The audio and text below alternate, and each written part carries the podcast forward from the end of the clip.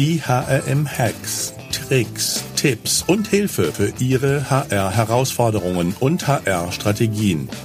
Denn der Mensch ist der wichtigste Faktor für den Erfolg Ihres Unternehmens.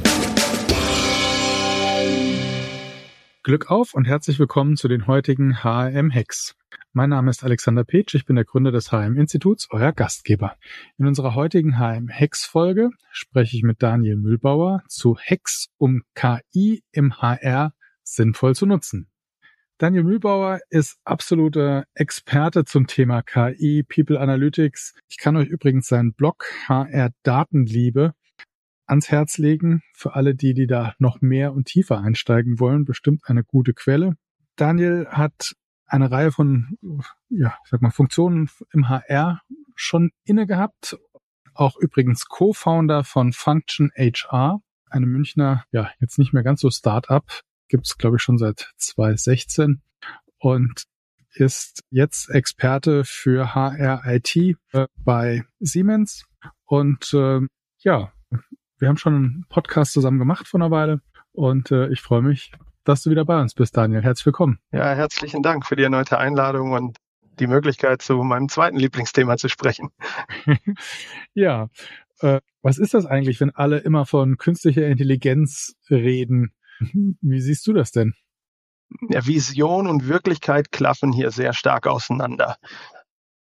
Künstliche Intelligenz ist ein Sammelbegriff, ein Sammelbegriff für eine ganze Reihe von Verfahren der modernen angewandten Statistik, insbesondere dem sogenannten maschinellen Lernen. Und ohne hier zu technisch werden zu wollen, kann man sich eigentlich merken, dass es zwei Dinge gibt. Das eine ist die Vision einer künstlichen Intelligenz, also wirklich einer intelligenten Maschine, sehr adaptiv, lernfähig und in der Lage, Probleme zu lösen, eigenständig, autonom und das auch noch besser als jeder Mensch oder bei der Superintelligenz sogar besser als alle Menschen zusammen. Das ist so das, was man häufig aus den Filmen kennt, ja, wenn dann irgendwie der meistens böse KI-basierte Roboter sich entscheidet, dass die Menschheit vielleicht gar nicht so ein wertvoller Bestandteil dieser Erde ist. Das ist so das, was man kennt in den ganzen Terminator-Szenarien oder auch in den positiv besetzten Szenarien, wo KI äh, irgendwie zum Einsatz kommt. Die Realität ist häufig eine ganz andere, nämlich dass Systeme künstlicher Intelligenz auf sogenannte schwacher KI aufbauen. Das heißt, das sind Maschinen, die durch Unmengen von Daten in einem sehr gut abgrenzbaren Bereich exzellent trainiert wurden. Beispiel, die können super gut Schach spielen. Die sind mit allen Daten der Welt, die es übers Schach gibt, trainiert worden, um alle möglichen Züge im Schach zu kennen, die eben ein Mensch sich nie komplett merken kann, egal wie gut diese Person Schach spielen kann, der hat oder die hat wahrscheinlich nie alle möglichen Züge direkt im Kopf und bereit. Und das war eben auch der Grund dafür, warum KI-basierte Systeme es geschafft haben, eben selbst die besten menschlichen Spieler im Schach zu schlagen. Und dasselbe ist dann eben in komplexeren Spielwelten wie dem Go, im koreanischen Brettspiel, auch passiert. Aber es ist eben dennoch alles, alle Anwendungen, die wir heute haben, auch in den HR-Tools übrigens, die sich KI schimpfen, da handelt es sich eigentlich um sehr speziell trainierte Verfahren maschinellen Lernens, sogenannte schwache KI. Na, jetzt bin ich ja ein bisschen enttäuscht. Ich auch. das, okay, Minute vier, Podcast zu Ende. Doesn't rock. Nein, ich hoffe, so ist es nicht. Ja, unser Thema ist ja Hacks für ja schwache KI im HR sinnvoll nutzen, ja, wenn ich so ergänze. Ja, ich muss auch ehrlich sagen, dass ich den deutschen Begriff der schwachen KI als Übersetzung des amerikanischen oder US-amerikanischen Begriffs der Narrow AI sehr schlecht finde. Im Englischen spricht man tatsächlich von Narrow AI, also enger KI, ja. die im Grunde sehr begrenzt ist mit Blick auf ihr Fähigkeitsportfolio. Das heißt, da ist eben eine KI, um das vielleicht mal in den Kontext von HR zu holen, die kann basierend auf allen Daten, die dazu existieren, Aussagen darüber machen, welcher Bewerber, welche Bewerberin wahrscheinlich ganz gut zu der ausgeschriebenen Stelle passt. Diese selbe KI wird ohne der aufwendige weitere Rechenoperationen aber jetzt nicht in der Lage sein, eine virtuelle Tour durch den Standort anzubieten. Ja, sondern das ist eine völlig andere Form von Algorithmus, eine völlig andere Form von Frontend auch. Ja, das ist nicht nur eine Maschine, die dir irgendeine Prozentzahl der Passung von Menschen zu einer Stelle ausgibt, sondern das muss dann irgendwie eine Chatbot und virtuelle Assistenzoberfläche auch noch haben und so weiter und so fort und braucht völlig andere Algorithmen der natürlichen Sprachverarbeitung zum Beispiel. Und das kann man nicht einfach so switchen. Und wenn man das jetzt mal mit der menschlichen Intelligenz vergleicht, dann könnte man sagen, dass das eben auch hier ein Entwicklungsprozess ist, so wie Menschen ihre Intelligenz auch nicht nur über Millionen Selektionsprozesse in der Biologie entwickelt haben, sondern auch in jedem Leben. Ja, ein Kleinkind, ein Baby erst bestimmte Dinge erlernt über die Zeit, über ganz viel Trial and Error und ganz viel Dateninput, lernt ein, ein Kind zu sprechen, lernt ein Kind zu laufen, lernt ein Kind zur Schule zu gehen und sich sozial zu verhalten in größeren Gruppen und dann eben auf dem Weg ins Erwachsenenwerden verlernt es auch ganz viele tolle Dinge wieder. Aber im Grunde ist das die Imitation dieses Prozesses, ist das, auf dessen Weg wir uns befinden. Warum ist das weniger ernüchternd eben, als es sich gerade anhörte? Diese Entwicklung geht unheimlich schnell und es ist durchaus wahrscheinlich, dass wir dann immer mal wieder Sprünge erleben in den Fähigkeiten solcher Systeme. Ein gutes Beispiel sind die ganzen Systeme zur Sprachverarbeitung. Also dass man heute nicht nur mit Assistent, virtuellen Assistenzsystemen schon ganz gut kommunizieren kann, sondern dass man sich heute mit KI-basierten Systemen, wo man nur ein paar Schlüsselbegriffe eingeben muss und dann werden ganze Social-Media-Posts oder wenn man an GPT-3 denkt, das ist eine Technologie, die ich hier mal nennen will, werden, werden ganze Blogbeiträge oder sogar Buchkapitel auf einem Niveau geschrieben, wo man sagt, oh, interessant, dass das aus einer Maschine kommt. Da gibt es tatsächlich Studien, die jetzt ganz kürzlich veröffentlicht im Marketingbereich, da wurden Social-Media-Texte einmal von der Maschine und einmal von Menschen entworfen und dann wurde das an Menschen verschickt und die sollten raten, ob was von der Maschine kommt und was von Menschen kommt.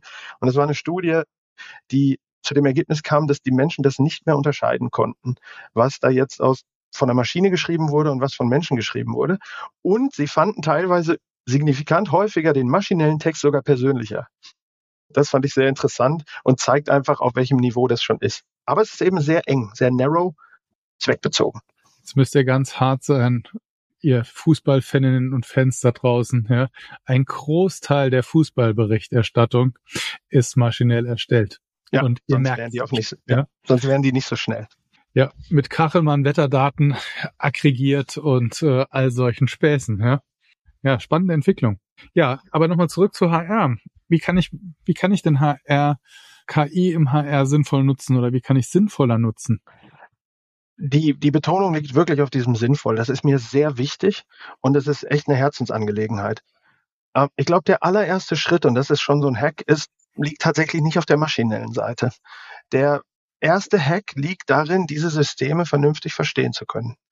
Eine Kompetenz sich aufzubauen im HR, die ausreichend in der Lage ist, verschiedene Lösungen zu systematisieren und damit besser zu verstehen, was sinnvolle Einsatzgebiete sind. Und ich kann ein sehr konkretes Beispiel geben, wo das nicht so gut im Moment funktioniert. Aus meiner ganz persönlichen Sicht, ich will da niemandem zu nahe treten, aber aus meiner ganz persönlichen Sicht gibt es da draußen deutlich zu viele HR-Tools, die versuchen aus irgendwelchen Gesichtszügen oder, oder, oder Gesichtsregungen plus Gestiken und Stimmlagen die Persönlichkeit von Menschen abzuleiten. Das ist nach allem, was mir bewusst ist über die wissenschaftliche Seite dessen, äh, bestenfalls eine Scheinkorrelation und eigentlich nicht für den, für den, aus meiner persönlichen Sicht, nicht für die breite Masse sinnvoll zu diesem Zeitpunkt einsetzbar. Das gehört in das Reich der Wissenschaft. Dazu sollte weiter geforscht werden. Ich finde das ganz spannend, diese Applikationen. Aber es ist eben nichts, was aus meiner Sicht in den Verkauf gehört, wo, wo ja, Menschen dann ja auch unter diesen Entscheidungen, die da getroffen werden, dass man als so oder so Persönlichkeit gilt, ja auch im Recruiting oder wo vielleicht leiden können. Ja. Und das ist so ein klassisches Beispiel. Ein wohl aufgeklärter HR-Professional kann zumindest die Grenze der aktuellen technischen Entwicklung mit Blick auf, wo überschreiten wir die Grenze zu, zum Snake Oil, zum Schlangenöl, ja, wo überschreiten wir die? Der, der kann das einschätzen. Diese, dieser wohlaufgeklärte HR-Professional kann diese Grenze einschätzen und kann sagen, hm, da lasse ich heute noch die Finger von. Ich nehme erstmal die Sachen, die heute schon gut gehen und die auch technisch sauber aufsetzbar sind. Und dann schaue ich mir die anderen Sachen in der wissenschaftlichen Entwicklung an und dann setze ich die ein, wenn die soweit sind. Geht denn aus das ist der Sicht im heute gut im KI-Umfeld? Ja, ich denke so, so Recommendation Engines zum Beispiel, die wir von Netflix kennen, ja, so, oder von Amazon. Leute, die das kauften, kauften auch. Oder Leute, die diesen Film schön fanden, fanden auch diesen Film schön. Wenn man, wenn man das zum Beispiel auf die Daten im HR loslässt und sich dann und dann äh, ganz konkret mal in einem Trainingskatalog einer E-Learning-Plattform zum Beispiel weitere Trainings vorschlagen lässt, auf Basis seiner eigenen bisher durchlaufenden Trainings. Also ein bisschen wie das Netflix für Trainings halt. Das ist, glaube ich, etwas, das ist sehr gut erprobt. Da sind auch die Algorithmen dahinter schon nicht mehr ganz so jung. Und vor allem, und das ist ja das, was bei der Kritik gerade so durchströmt, sind halt auch diese, die, die theoretischen Zusammenhänge dahinter nicht so vage, sondern das ist was sehr Enges, was sehr gut Trainierbares. Das, das ist so ein, so ein Beispiel. Matching kennt man ja nun auch aus dem privaten Bereich, aus den entsprechenden Apps, die dafür sorgen, dass Menschen miteinander gematcht werden. Ich denke, solche Matching-Algorithmen, wo, wo Personen auf Jobs gematcht werden, wo Personen auf Trainingsmöglichkeiten gematcht werden, wo vielleicht auch Projekte besetzt werden, basierend auf Fähigkeitsmatches sind zumindest technisch sehr gut möglich. Ob die Daten dahinter im eigenen Unternehmen schon so sind, dass man damit auch sinnvoll trainieren kann, also den Algorithmus so weit trainieren kann, dass der auch wirklich recht zuverlässige Entscheidungen trifft, das ist eine wirklich nochmal davon zu trennende Fragestellung. Da muss man dann in seine eigene Datenlandschaft gucken, ob das so ist. Aber technisch sind diese Dinge möglich. Im Grunde, um hier vielleicht noch ein bisschen etwas zu addieren oder noch etwas zu liefern an der Stelle, Ausreißeranalysen, sogenannte Anomalie Entdeckung, Anomaly Detection ist etwas, wofür Algorithmen schon sehr lange eingesetzt werden, zwar eher im Bereich des Betrugs und der, der Kreditvergabe und so weiter, aber das ist etwas, wofür Algorithmen sehr gut gemacht sind, aber eben auch Clusteranalysen, also wenn man verschiedene, wenn man in einer großen Menge von Daten nach Mustern suchen möchte. Das könnte zum Beispiel für Karriereanalysen sehr gut eingesetzt werden, wenn man in einer riesigen Menge aus ständigen Karrierebewegungen in einem großen Unternehmen schauen möchte, gibt es typische Karrierepfade. Das ist etwas, was man mit KI also maschinellem Lernen genau genommen. Jetzt muss ich da ja auch selber ein bisschen genauer sein, wenn ich das schon so hart einführe am Anfang. Das ist etwas, was man wahrscheinlich schon sehr gut machen kann. Diese Recommendations kann man wahrscheinlich auch sehr gut machen, heute schon, ja. Mhm.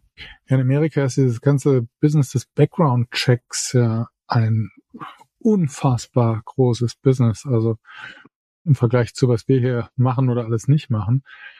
Also das wäre aus deiner Sicht auch so ein Einsatzfeld, Anomalien. Ich sag mal, ja, es gibt ja mhm. äh, auch bei Arbeiten, mhm. Literatur, ja, wird ja auch viel ausgewertet, aber mhm. so in die Richtung denkend, ja. Absolut. Mit dem Disclaimer, dass es natürlich auf die Daten ankommt dahinter. Das heißt, man kann das sehr gut für sehr gut deterministische Bereiche eben oder determinierbare, strukturierbare Bereiche einsetzen. Also in, in deinem Beispiel Background Checks, wenn die Kriterien für einen Background Check das, was am Ende darüber entscheidet, ob du den schaffst oder nicht schaffst, wenn die sehr gut explizierbar sind und sehr gut strukturierbar sind und sich nicht zu sehr auf Guesswork in irgendwelchen sozialen Medien oder so durch die Äußerungen von Menschen, die dann vielleicht so klassifiziert werden oder so, ja, füttern, dann ist es sehr gut einsetzbar wir alle wissen, dass man, dass man, dass es auch schon sehr starke Fehlentscheidungen gegeben hat, Menschen zum Beispiel auf die No-Flight-List zu setzen aufgrund von irgendwelchen Problemen, die eigentlich keine waren. Dann, das ist natürlich ein Datenqualitätsproblem. Da kann der Algorithmus nichts für. Ne? Das ist, ähm, das, der, der, der ist ja erstmal stumpf und leidenschaftslos als solches. Ja, du hast es ein paar Mal erwähnt. Also wahrscheinlich der sinnvolle Einsatz von KI ist immer nur auch dann möglich, wenn man halt wahnsinnig viel Daten hat. Ja, ne? also ein sehr gutes Beispiel ist das Recruiting. Das Recruiting hat in vielen Unternehmen eine, also die Recruiting-Daten sind um ein Vielfaches größer als die Unternehmensdaten. Einfach auch in Zeiten des, des Fachkräftemangels überall besprochen wird, ist es dann doch noch häufig so, dass sich im Schnitt mehr als eine Person bewirbt pro Stelle und dadurch wächst natürlich dieser Datensatz überproportional schnell an. Je nachdem, wie viele mhm. Stellen man ausschreibt übers Jahr, wie viele Leute gehen und so weiter und so fort, ist dieser Datensatz häufig sehr groß. Wenn man es geschafft hat, im Hintergrund eben auch entsprechende Einwilligungen von den Bewerbenden einzuholen, dann kann man diese Daten ja auch ein Stück weit vorhalten im, im, im Rahmen der gesetzlich erlaubten Löschfristen und damit natürlich dann auch Algorithmen trainieren. Man darf jetzt nicht, nicht vergessen, dass natürlich Anbieter da auch eine Stärke haben, dass ja ihre Software, ihre Recruiting-Software nicht nur in einem Unternehmen eingesetzt ist, sondern vielleicht in ganz vielen Unternehmen äh, zum Einsatz kommt.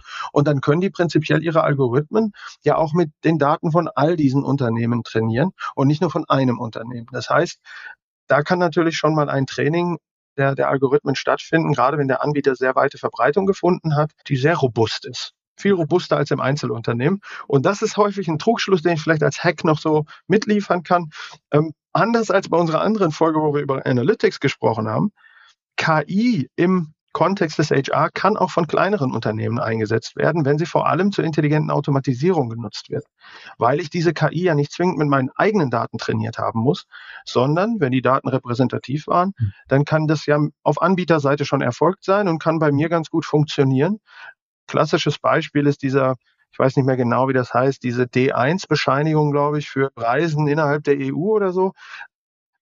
Das ist ja ein komplett deterministischer Raum, wo es nur darum geht, einen administrativen Prozess zu erfüllen. Und das kann, das, dazu kann ich ein sehr kleines Unternehmen sein und trotzdem eine gut trainierte KI einsetzen, die quasi dieses Formular immer automatisch befüllt, wann immer einer in seinem Outlook einträgt, dass er jetzt eine Dienstreise macht.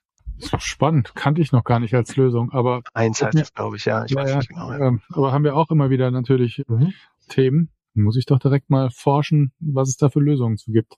Ja, ich glaube, dass dieser, dieser Punkt des sinnvollen Einsatzes ist auch noch ein, ein, ein Element, das ich da gerne noch reinbringen will, ist, wir selbst entscheiden natürlich auch über den sinnvollen Einsatz. Das ist ein Werkzeug und mag es auch noch so intelligent werden über die nächsten Jahrzehnte, bleibt es bestenfalls ein Werkzeug.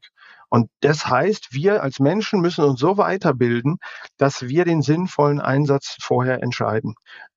Dinge, die mit unseren ethischen und moralischen Grundsätzen entweder in dem jeweiligen Unternehmen oder auch als Individuum nicht vereinbar sind, dort sollten wir eben auch nicht, nur weil es eine coole Lösung gibt oder ein fancy Tool, dieses Tool einsetzen. Das heißt, die Sinnhaftigkeit die entsteht nicht nur aus der Funktionalität, also dass ein Tool gut funktioniert, sondern auch, ob dieser Bereich ein Ort ist, wo ich das einsetzen möchte oder nicht. Ja, das hat es ja auch anfangs schon gesagt. Also die Systeme verstehen, ja, und auch, ich sag mal, ethisch verstehen, mhm. ist ja eine der Komponenten des Verstehens. Ja, mhm. Nicht nur zu verstehen, was passiert hinten dran, zumindest in den groben Strukturen, sondern das halt auch ethisch bewerten zu können wir haben da auch eine, an der Stelle, glaube ich, auch einfach eine große Verantwortung. Wir sind ja auch selbst ernannt häufig die People Champions und da ist es natürlich auch wichtig, dass die, die Tools, die wir einsetzen als HRlerinnen und HRler, auch diesem Anspruch mehr als nur genügen. Und das ist dann die nächste Entwicklungsstufe davon, ist eigentlich, und das ist für mich ein weiterer Hack beim sinnvollen Einsatz von KI, ist selbst wenn das Tool gut funktioniert und es ethisch-moralisch vertretbar ist, es an einer Stelle einzusetzen, kann ich aufgrund bestimmter Faktoren immer noch entscheiden, hier keine KI einzusetzen. Und einer dieser Gründe kann sein, dass ich in meinem HR-Prozess X an bestimmten Stellen bewusst humane Touchpoints, zwischenmenschliche Touchpoints auf ewig auf erhalten möchte, weil ich für mich als Unternehmen entscheide, dass zum Beispiel ein Exit-Interview niemals von einer Maschine geführt wird. Man kann auch genauso gute Argumente finden, dass es von einer Maschine geführt wird. Aber vielleicht gehört es zur Kultur des Unternehmens X, dass dieser Zeitpunkt, an dem ein Beschäftigungsverhältnis zum Ende kommt, unter guten oder schlechten Vorzeichen, trotzdem ein, ein Zeitpunkt ist, wo man sich Mensch zu Mensch trifft und offen über die Probleme oder die guten Dinge redet, die es in der gemeinsamen Beschäftigung zu bereden gab, rückwirkend. Ja. Und da kann es eben ein bewusstes Setzen sein, dass ich sage, hier werde ich nie einen maschinellen Touchpoint installieren. Und mhm. das muss man sich quasi über den gesamten Prozess von HR fragen, von Pre-Hire bis Retire. Wo setze ich bewusst auf zwischenmenschliche und humane Touchpoints? Mhm. Und wo setze ich auf technische Touchpoints ganz bewusst? Und das kann sogar zielgruppenspezifisch hm, sehr unterschiedlich sein, je nachdem, mit wem ich es da zu tun habe. Ja, leuchtet mir total ein. Richtige Überlegung, ja. Mhm. Gibt es noch mehr Hacks, die du uns mitgebracht hast zum Thema? Ja, es wird natürlich jetzt mit jedem Hack wird's nochmal deutlich komplexer. Die Hacks, die ich bisher geäußert habe, die führen so ein bisschen zu einem der wichtigsten Standpunkte hin. Es könnte wirklich sehr sinnvoll sein, hm, an bestimmten Stellen maschinelles Lernen eher nach dem Marke-Eigenbauprinzip einzusetzen und nicht so sehr einzukaufen. Man muss als HR-Professional oder als HR-Bereich eines Unternehmens, finde ich, sehr genau schauen, ob ich eine externe Lösung einsetze, bei der ich wahrscheinlich über die Dokumentation hinaus nie wirklich tief in den Algorithmus schauen darf, weil das dann zum Geschäftsgeheimnis gehört. Da darf man nicht reingucken meistens. Oder ob ich selber eine Lösung für das Problem, das ich habe, baue. Stichwort Reisebescheinigung, die wir gerade besprochen haben, ja. Um dann aber sehr genau im Algorithmus auch Bescheid zu wissen, was diese Maschine da eigentlich macht. Disclaimer, es gibt natürlich komplexe algorithmische Verfahren, wo man nie so richtig zum Stand der heutigen Technik nicht so richtig weiß. Also wenn man da wirklich ähm, komplexe neuronale Netze verwendet, dann ist das einfach per Definition dieser, dieser Statistik oder dieser Anwendung vom maschinellen Lernen, ist das einfach sehr schwer zu verstehen, was da in den einzelnen Layern wirklich statistisch passiert. Aber jetzt mal dienst, diesseits dieser ganz komplexen Verfahren, wenn es einem nur um etwas smarte Automatisierung geht, dann könnte es Sinn machen, in bestimmten Verfahren auf die Marke Eigenbau zu setzen, dass man also wirklich die Menschen zusammenholt, die sowas können und dann maschinelles Lernen einsetzt, um bestimmte Prozesse äh, abzuwickeln, damit man wenigstens weiß, was da passiert. Hm. Braucht natürlich auch ein gewisses Know-how, um nicht zu sagen, ganz viel Expertise, die man dann für den Eigenbau entweder vorhalten oder einkaufen muss. Absolut. Also das ist, da muss man dann wirklich Business Case dran setzen auch und muss wirklich diese Make or Buy Entscheidung als Trade-off sehen und und, und dann wirklich für sich entscheiden, inwieweit man diese, den Eigenbau forcieren möchte oder inwieweit man den auf den Zukauf setzt. Aber es kommt eben, wenn man es zukauft, dann sollte man zumindest eine gewisse Grundskepsis aufweisen. Und das kommt wieder zum ersten Hack, dass man eben auch in der Lage sein muss, das zu reflektieren. Man sollte schon die richtigen Fragen stellen. Also mit welchen Daten sind, ist das System trainiert worden zum Beispiel? Und sich dann vielleicht auch mal Verteilungen zeigen lassen aus den Datensätzen. Dass man so ein bisschen sehen kann, hey, das KI-basierte Beförderungstool ist tatsächlich mit ziemlich repräsentativen Daten trainiert worden und nicht übermäßig viel mit Männern. Ja, weil sonst muss einen das nicht wundern, dass so ein Tool natürlich häufig Männer vorschlägt bei der Beförderung, weil das hat ja gelernt, dass ganz viele Männer in der Vergangenheit befördert wurden in den Daten, mit denen es trainiert wurde. Also nochmal, die Algorithmen, die sind da nicht völlig, aber fast leidenschaftslos. Und wenn die halt gelernt haben, dass in den vergangenen 35 Jahren überwiegend Männer befördert wurden, dann muss man sich nicht wundern, wenn die das in den nächsten 35 Jahren auch noch vorschlagen. Und da kann es natürlich dann dazu führen, dass das zu einer, zu einer selbst, ja, zu einer Verfestigung von existierenden Stereotypen in der Vergangenheit kommt, wo man doch eigentlich häufig auf den Sales Pitches von solchen An Lösungen liest, biasfrei und, und vorurteilsfrei und und Verbesserung der Diversität durch den Einsatz von künstlicher Intelligenz, weil es ja objektiver sei.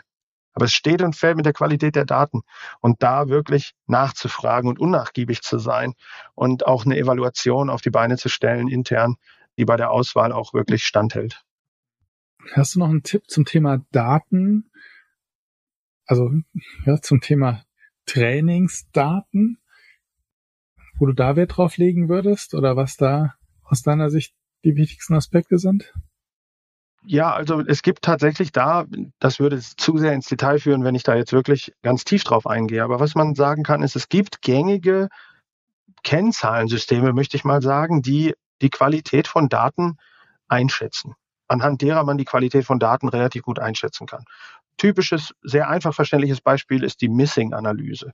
Also zu gucken, wie unvollständig ist der Datensatz, wie viele leere Felder gibt es in einem Datensatz zu einem gewissen Kontext. Ja, also wenn ich Recruiting-Daten habe und ich möchte eigentlich sowas äh, haben, wie dass mir eine Maschine sagt, wer ist der am best geeignetste Kandidat oder so oder Kandidatin und in den Daten, mit denen ich das trainieren will, ist gar nicht so häufig die Eignung angegeben, weil man vielleicht im Eifer des Gefechts vergisst, A, B und C Candidate zu dokumentieren im Recruiting-System. Dann hat man da vielleicht ziemlich viele Missings. Und sich da auch anzuschauen, wie kommen diese Daten zustande? Werden die rückwirkend befüllt? Nachdem das Hiring erfolgt ist, macht man den, den man geheiert hat, auch im Recruiting-System zum A-Kandidaten oder ist das ist das tatsächlich im Prozess erfolgt. Ja? Also wirklich ein Verständnis für diese Daten aufzubauen. Also eine Missing-Analyse, dann klassische statistische Verfahren wie Verteilungen und Mittelwerte und Lagemaße, Mittelwert ist nur eins davon, äh, sich mal anzuschauen, um zu gucken, streuen die Daten über alle repräsentativen Gruppen, die oder alle Gruppen, die ich repräsentieren möchte. Da gibt es also wirklich eine ganze Reihe von klassischen Verfahren. Und selbst wenn man dann selber auch KI baut, also maschinelles Lernen einsetzt auf Basis dieser Daten, dann haben natürlich diese trainierten Modelle auch wieder Kennzahlen, anhand derer man die Modellgüte, also die Qualität des Modells und Vorhersagefähigkeit dieses Modells dann auch beurteilen kann. Und das ist schon der große Trick, weil ob man die immer sieht, wenn man etwas von extern einkauft, diese Gütekriterien immer wirklich sehen darf, sehen kann. Hm, also das kann ich wirklich als Hack sagen, wenn ihr es mit einem Anbieter zu tun habt, die euch proaktiv ohne Nachfrage die Gütekriterien ihrer Algorithmen ausweisen. Hm, das ist ein großer Vertrauensvorschuss, würde ich sagen. Da würde ich schon mal sagen, da habt ihr es mit einem sehr, sehr seriösen Anbieter zu tun. Weil das machen ohne nachzufragen die wenigsten, würde ich schätzen. Mhm. Gibt es sonst noch einen Hack zum Thema Auswahl von KI, wo du sagen würdest, ja, darauf sollte man achten oder also ja, von in, Anbieter, ja, also nicht jetzt im Sinne von Prozess, wo richtig einsetzen, sondern woran erkenne ich sozusagen, dass der oder diejenige es drauf hat? Transparenz. Transparenz ist wirklich das A und O. Wenn, wenn ein Anbieter mutig genug ist, transparent Einblick in die Vielseitigkeit der, der Daten zu geben und auch des Tools und die Fähigkeiten des Tools und auch offen anspricht, was das Tool heute noch nicht kann. Hm, das ist ein großer Vertrauenspunkt, würde ich sagen. Es ist damit auch ein, auch ein Hack. Ein wirklich seriöser Anbieter würde auch zu jedem Zeitpunkt sagen, dass man es hiermit angewendet Maschinelles Lernen ist angewendete Statistik und damit ist immer in irgendeiner Weise fehlerbehaftet. Es gibt keine oder kaum statistische Gleichungen auf der mathematisch-statistischen Ebene, die nicht auch einen sogenannten Fehlerterm haben. Man, hier geht es immer um Wahrscheinlichkeiten, nie um 100 Prozent. Und ein Anbieter, der das offen sagt und der sagt, wir werden euch die wahrscheinlich besten Kandidaten empfehlen und nicht, wir werden euch biasfrei die absolut besten Leute liefern.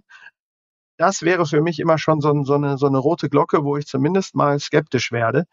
Da halte ich es mit Occam's Razor aus der Wissenschaft. Wenn es sich irgendwie zu gut anhört, dann ist es meistens auch nicht wahr.